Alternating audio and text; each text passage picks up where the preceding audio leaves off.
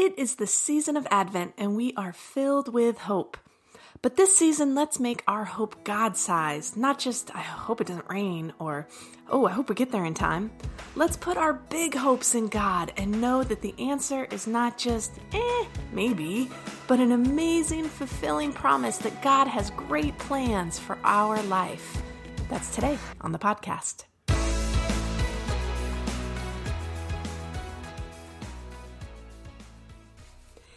It's Marisa from the Tower Hill production team. Thank you so much for listening in to our Tower Hill podcast. Whenever or wherever you're listening, we hope this podcast blesses you, and we hope that you feel free to share it with someone that you know so that they'll feel blessed too. This week, Pastor Jason talks about the first week of Advent and how a God sized hope is so different than just the maybe I hope it might happen kind of hope. So let's supersize our hope and check it out right now. God with us. Today we are talking about what does it mean to have God sized hope? Hope is a powerful thing, just like the lack of hope can be a powerful thing.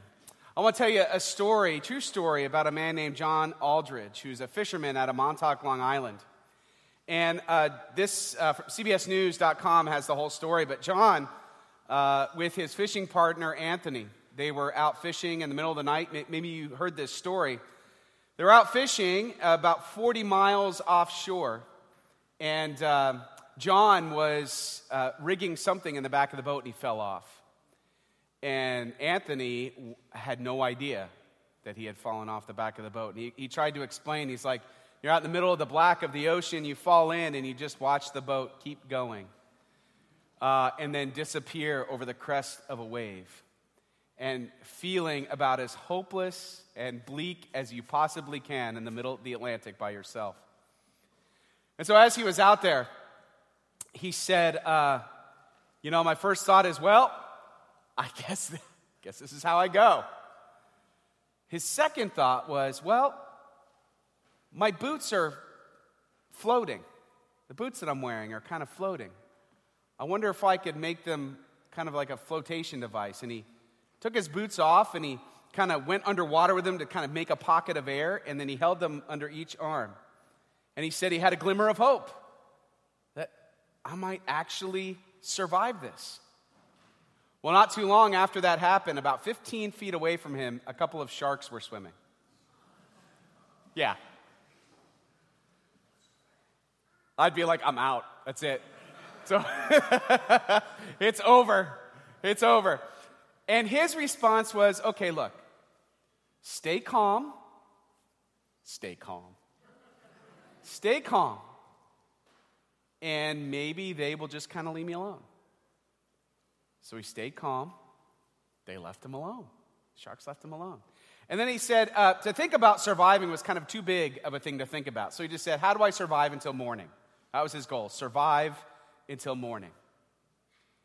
And he was hopeful because he was able to, he didn't have to swim, he was able to stay afloat.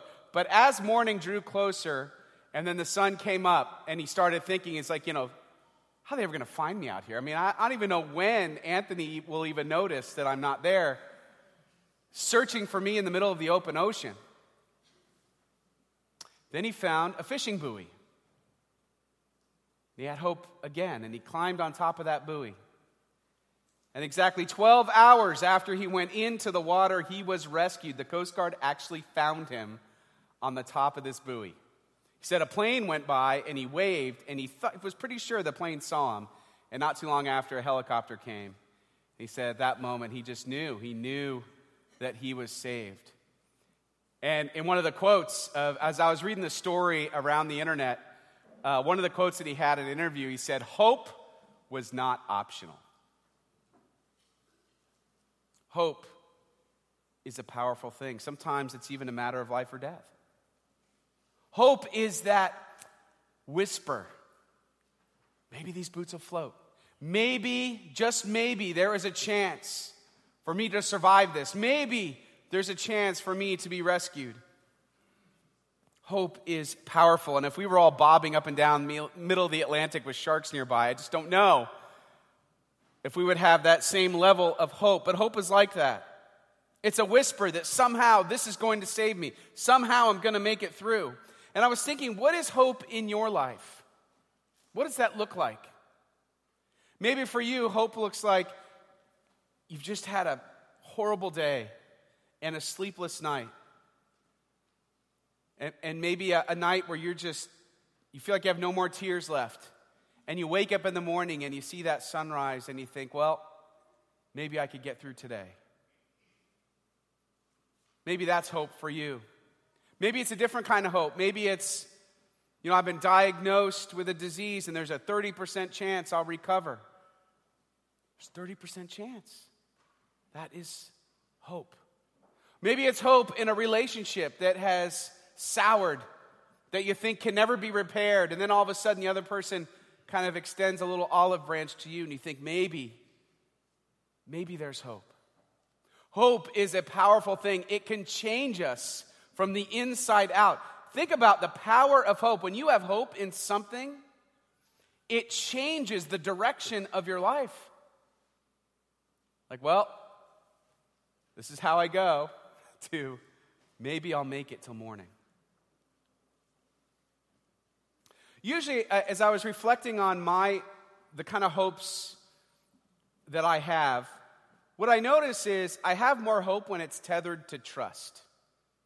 So, in a relationship, if I have trust in someone or something, the higher the trust, the more hope I have. I'll give you a story about this.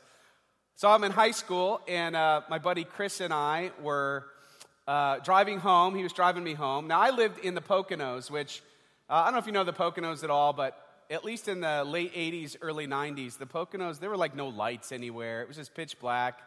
And uh, we had just moved to a new place, uh, which was kind of near the Bushkill uh, area of the Poconos, not too far away. Some of you know that area. So, but here's the thing I couldn't remember exactly uh, how to get home uh, I mean, I kind of knew, I kind of knew the way just by sight, but I didn't know any street names yet. And uh, anyway, we're just about home. We're like a few miles from home, and uh, Chris's car breaks down, overheats. And this is like 9, 10 o'clock at night in the Pocono. I mean, there's like nothing happening. Life has stopped uh, by that time. And there's a little deli there with a payphone. Now, you see, kids, a payphone.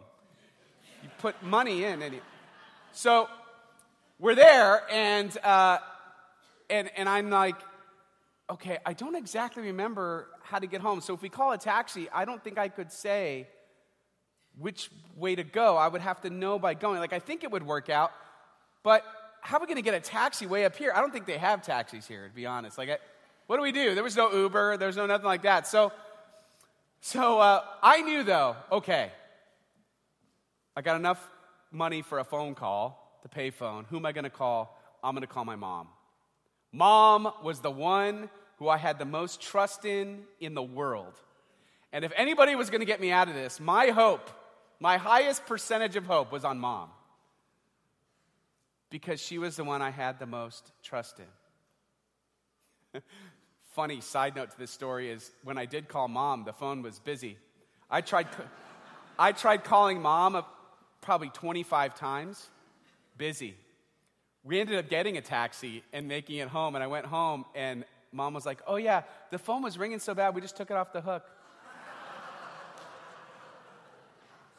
Mom, your son was out at night, and you leave your. I still had hope in my mother after that. Well, I can't believe it. It's like parent fail. But see, my hopes, my hopes go up the more I have trust in the person or thing I have hope. You see what I'm saying? Is that trust plays a big part in my hopes. My hopes are different based on trust, and trust comes from a relationship. Now, here's the thing this is what the season of Advent is about it's about trusting and hoping.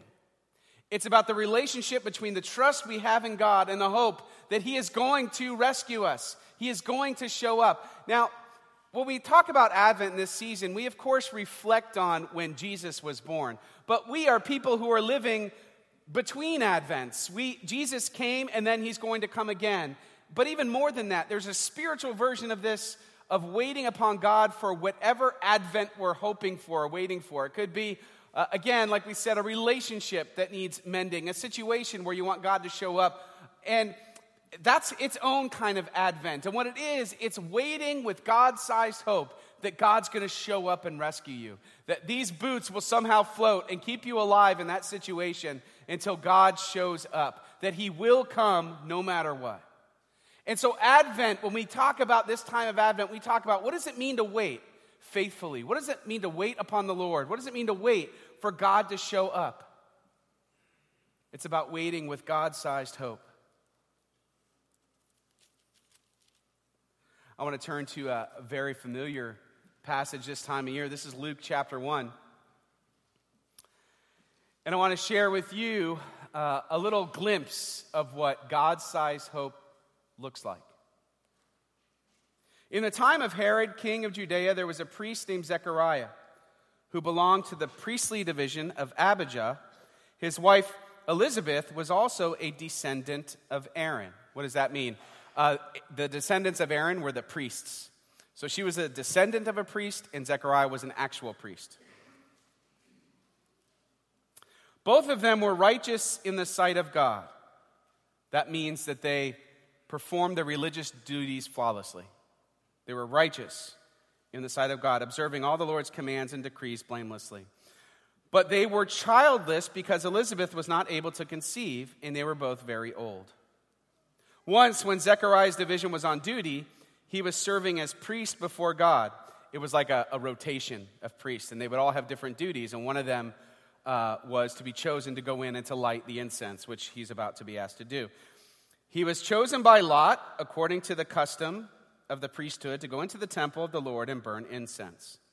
And when the time came for the burning of incense, all the assembled worshippers were praying outside. Then an angel of the Lord appeared to him, standing at the right side of the altar of incense. So I can only imagine this. It's kind of like if your job was to come in and light the candles at church, and if you were to do that every week of most of your adult life, and then one day you come in and there's an angel, that might get your attention. It might be a tad shocking. You might also be wondering, like, oh, like what, what's about to happen? Like, there's an angel here. What's going on? When Zechariah saw him, he was startled and was gripped with fear. But the angel said to him, Do not be afraid, Zechariah. Your prayer has been heard. Your wife Elizabeth will bear you a son, and you are to call him John. He will be a joy and delight to you, and many will rejoice because of his birth, for he will be great in the sight of the Lord. He is never to take wine or other fermented drink, and he will be filled with the Holy Spirit even before he is born. That's, that's really rare uh, before the cross to hear that being said of anybody, that they'd be filled with the Holy Spirit, especially before they are born. He will bring back many of the people of Israel to the Lord their God, and he will go on before the Lord in the spirit and power of Elijah. Now, what did that mean? So, Elijah had become a bit of a folk hero in Jewish tradition because he was the prophet who didn't die. He came, like the chariot of fire came and whisked him away to heaven. And there was a lot of legend around Elijah and what that meant and how one day he was going to come back. And he's basically saying he's going to be in that same power, that same category, the spirit and power of Elijah. That would have been a big deal for Zechariah to hear. He knew what that meant. to turn the hearts of the parents to their children and the disobedient to the wisdom of the righteous, to make ready a people prepared for the Lord. You imagine hearing all that? Zechariah, faithful, faithfully serving God, faithfully serving in the temple. He knew all the stories. We've heard this one before. Oh, yeah, we're too old to have children. He knew those stories. He knew all the prophecies. It said he knew them flawlessly. He observed his religious practices flawlessly. And so Zechariah's big response Zechariah asked the angel, How can I be sure of this? I'm an old man and my wife is well along in years. Wasn't that nice of him to say it that way?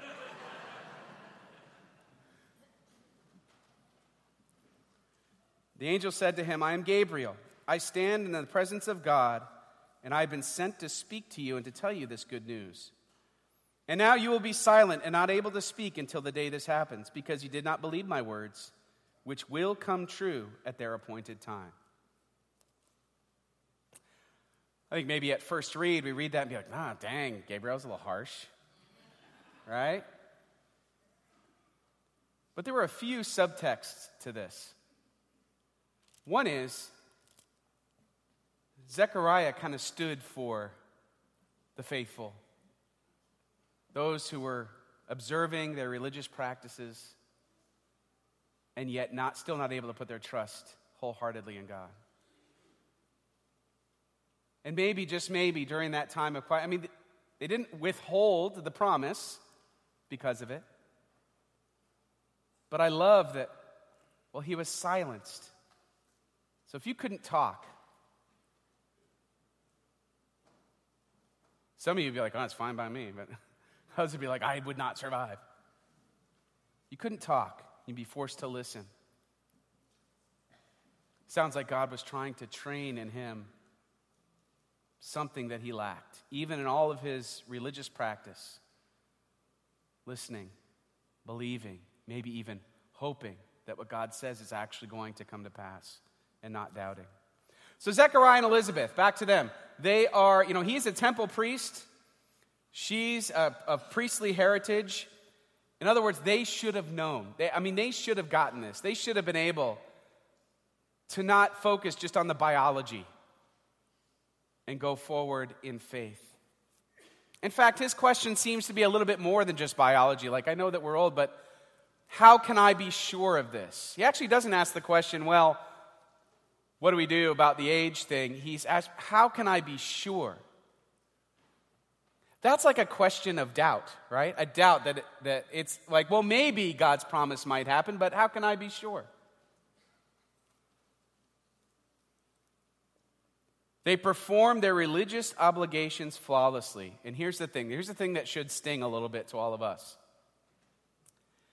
is that religious activity is not the same thing as living with God sized hope.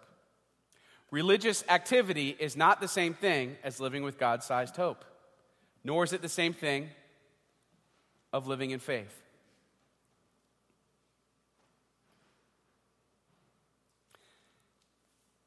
It's kind of like, you know, I heard I forget which preacher said this. You know, preachers, we get all sorts of sayings. We don't know who to give credit to them. I think we just share them with each other. But somebody uh, had once put it this way said, Sitting in church does not make you a Christian, just like sitting in a garage does not make you a car.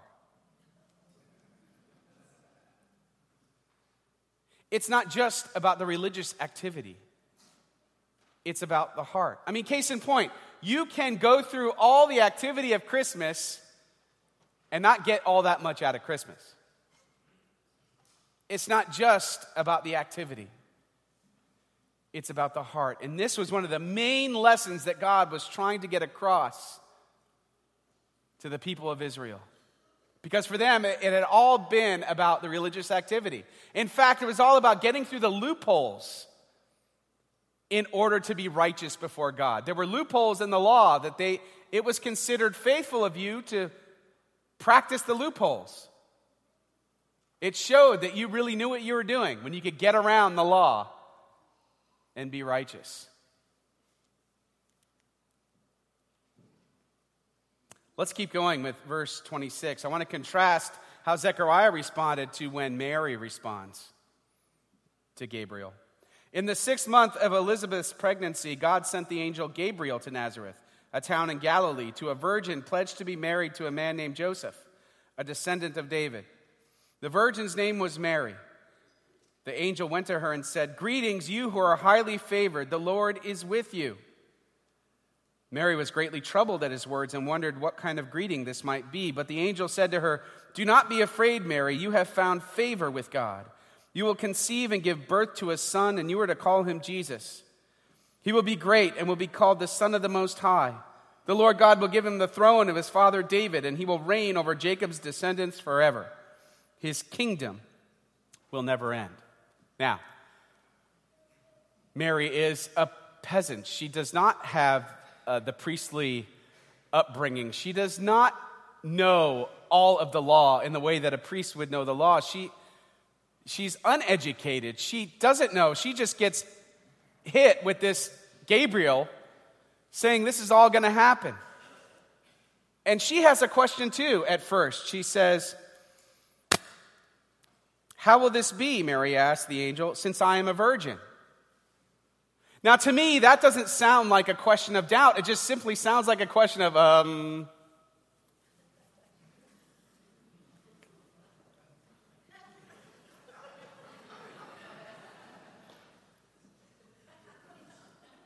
just how? the angel answered, The Holy Spirit will come on you, and the power of the Most High will overshadow you. So the Holy One to be born will be called the Son of God. Even Elizabeth, your relative, is going to have a child in her old age. And she, well, poor Elizabeth, it's always about her age. And she, who was said to be unable to conceive, is in her sixth month, for no word from God will ever fail. I am the Lord's servant, Mary answered. May your word to me be fulfilled. Then the angel left her. Mary's uneducated, regular upbringing response. May it be so. God promised it. May it happen. May it happen just like God wants it to. However, that's going to happen, may it happen. May the Lord's word be fulfilled. You know what it is? It's not just hoping that God's promise is going to come true, it's acting as if it already has. It's saying, you know what? I am going to survive this thing. These boots will float in the water. This is going to happen, even though it seems impossible. I am going to be rescued. God is going to show up. So, the difference between Zechariah and Mary Zechariah is a priest, Mary is a peasant. He has every advantage, and she is at a disadvantage. But when God promises, it's the difference between how can I be sure of this and I am the Lord's servant. In other words, it's the, the difference between maybe and will be. That is what God sized hope looks like. It's that despite everything going on and all the obstacles in my path, it will come to pass because God said it would. It's about having that 100% trust in God, so much trust in God that He's your first phone call. He's the one who's going to rescue you and take care of you no matter what's going on in your life. God with us. God brings hope. And I think, you know, this verse that is said by Gabriel is one that we should commit to memory. Maybe you want to put it at your desk every day, put it in your house, put it in a big frame. For no word from God will ever fail. Ever.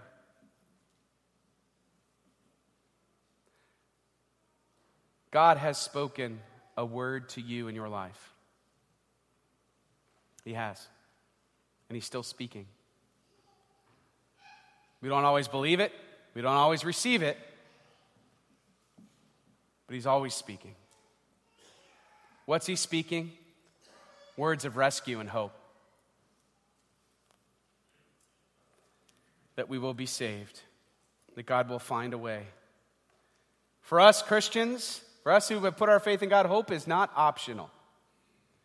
We have a God sized hope in the one who is with us always. Sometimes it's a decision of life and death. And let us be like Mary Lord, I am your servant. I trust that what you say is going to come to pass. That's easier said than done. Because lots of things get in our way, lots of things try to tear that down in our lives, but don't buy it for a second. God is 100%. He's batting a thousand, if you will. He has never not shown up, He has never delivered a promise that He has not made good on. And that's true for your life, especially when you feel like it's not. Amen.